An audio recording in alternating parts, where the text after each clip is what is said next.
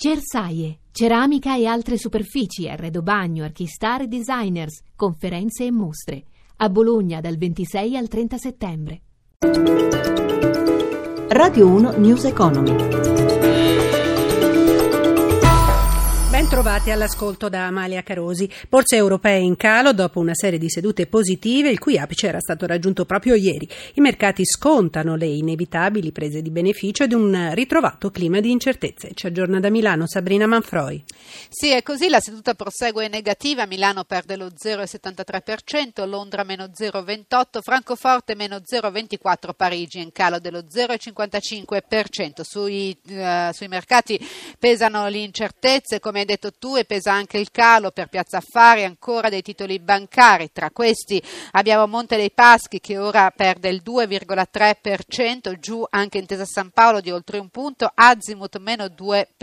Per quanto riguarda invece in positivo, da segnalare il rialzo di Unicredit dopo il CDA di ieri più 1,2%. Maglia nera però in questo momento è Moncler che perde il 2,33%, mentre sul fronte opposto Ferragamo guadagna l'1,77%, positiva anche Ferrari.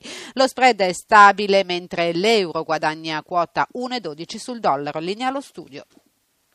Il dato eh, di Piazza Affari, però, su, su, Piazza Affari sembrano pesare anche i dati Istat appena pubblicati che correggono le stime sui conti pubblici del triennio 2013-2015. Lo scorso anno l'aumento del prodotto interno lordo è stato minore del previsto, solo 0,7% contro un atteso 0,8%. Ma il dato più eclatante è stato la revisione del PIL del 2014 da recessione a lieve crescita, più 0,1%. Ora occupiamoci di economia e ambiente, multe pesanti per chi non rispetta le normative europee sullo smaltimento e la depurazione delle acque. La Sicilia è tra le regioni più sanzionate da Bruxelles, ma anche in Puglia si rischia molto. Ad esempio nel Salento si attende da decenni un depuratore, Roberto Pippan.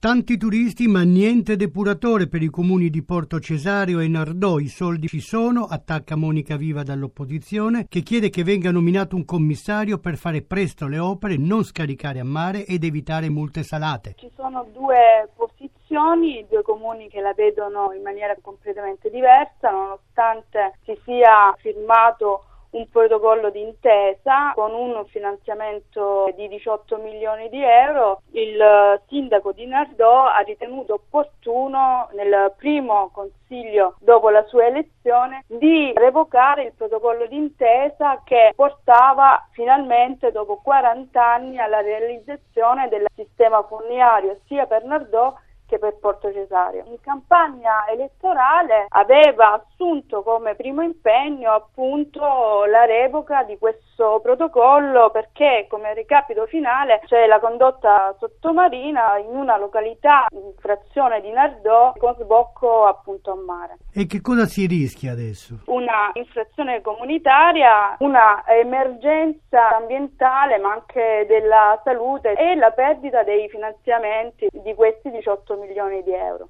Chiamato in causa, cosa risponde il sindaco di Nardò, Giuseppe Mellone? Da sempre ci battiamo contro lo scarico a mare per il riutilizzo in agricoltura dei reflui, come avviene in tutte le realtà del mondo. Intanto però l'Unione Europea ci sanziona nei casi in cui non vengono realizzati dei depuratori per pulire le acque reflue. La contrarietà di questa amministrazione è per lo scarico a mare di quelli che sono i reflui fognari. C'è stato un cambiamento di rotta semplicemente perché questa è un'amministrazione diversa rispetto a quella che nel gennaio scorso qui a Nardò avevamo un'altra amministrazione mi sono insediato solo il 19 giugno scorso. Nel gennaio 2016 fu sottoscritto dalla precedente amministrazione un protocollo di intesa folle. Non siamo disposti ad accollarci anche ai problemi delle comunità limitrofe. Noi abbiamo diritto alla fogna, ma non vogliamo che lo scarico sia fatto a mare. Per chiarezza, dove vengono scaricate adesso le acque reflue, visto che Guardi, l'impianto di Fasano voi ancora non l'avete?